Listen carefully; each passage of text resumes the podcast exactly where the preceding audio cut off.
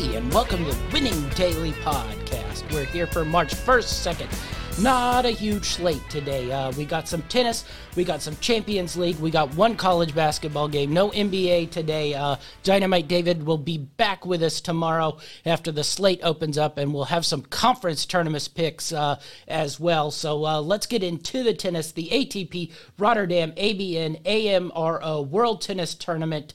Uh, we got a slate here of about three matchups we really like. Uh, we'll probably just go with Rotterdam as the name of this uh, the rest of the week because AMBA and AMRO World Tennis Tournament just is a mouthful to say, and I don't want to be saying that every time we open up.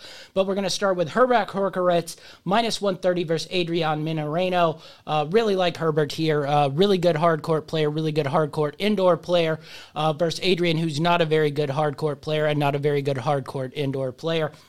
So just think Herbert will roll here. Both players are about the same level. So I think the surface will give the nod to Herbert here and look for Herbert to roll at minus 130. Pretty good value.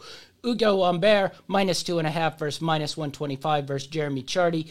Uh, easy lay Ugo right here. Uh, think he'll dominate this matchup. Great hard court player. Uh, should be able to take Chardy pretty good here. Minus two and a half, minus 125. Really good value. So uh, we're going to ride Ugo here. Uh, and lastly, we're going to go with Stefanos Tsitsipas, minus four and a half, minus 105 versus Egor Gerasimov. Uh, really like Tipsis here. The four and a half is a little high, little high. But uh, I, I, think he has a 6 2 in him. And if he could get that 6 2, then we just need a 7 6 in the next round. That'll tip that uh, handicap over to five, and we get the win here.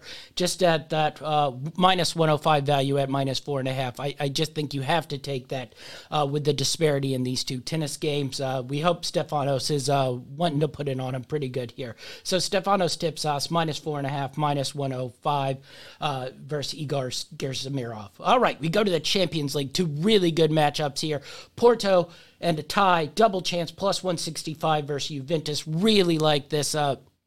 I think this matchup has draw written all over it, and uh, I just think uh, if anybody's going to win it here, I think Porto. I, I just like Porto. They were the better team a couple weeks ago. They gave up that cheap goal right at the end to make this thing a matchup where uh, a tie would probably put Juventus uh, past them on away goals unless. Uh, uh, Porto can get two goals, which I, I, don't totally see, but this one has 1 0, uh, 0 uh, 1 1 written all over it. Uh, but uh, just like Porto, I think they're just solid team that will be able to defend and uh, keep Juventus out of the goal. So Porto and a tie, double chance plus 165. I just don't think you could pass that up, even though Juventus is the name team here. But uh, I, I, don't think there's much difference in the two sides right now.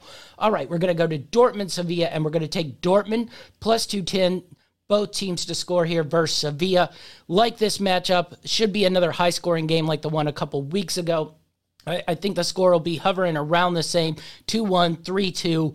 Uh, I, I, think Dortmund uh, will be the front runner here because they love to be able to take off when they're the front runner. They struggle when it's a game starts to get tight and teams start to get physical with them. But uh, Sevilla is more a skilled team, so I think Dortmund will be able to handle them again and possibly could run away with this. But uh, I, I, think this will be another high scoring affair like the one a couple weeks ago. And the value at plus 210 for Dortmund to win and both teams to score just seems like value you cannot pass up. And we'll go to college basketball. We only got one game on the slate that we like here uh, Oregon minus four and a half versus Arizona. Arizona really struggles to go all the way up north. I think they'll struggle again. Oregon needs this win uh, to keep their tournament hopes alive. So uh, I, I, think Oregon's ripe for uh, blowing this game out here. Oregon minus four and a half, really, really good value. I think that that'll be a really decent pick in college basketball. That's all we have uh, in college basketball today. We'll be back tomorrow uh, with some conference tournament picks. Uh, there are a handful of conference tournaments this week. We'll bring in Dynamite David and we'll handicap those. Be sure to follow us on greenlightnetwork.org, Greenlight Network on Facebook and YouTube, on GLN Champ 5 on Twitter and Instagram. That's our show, and we're out.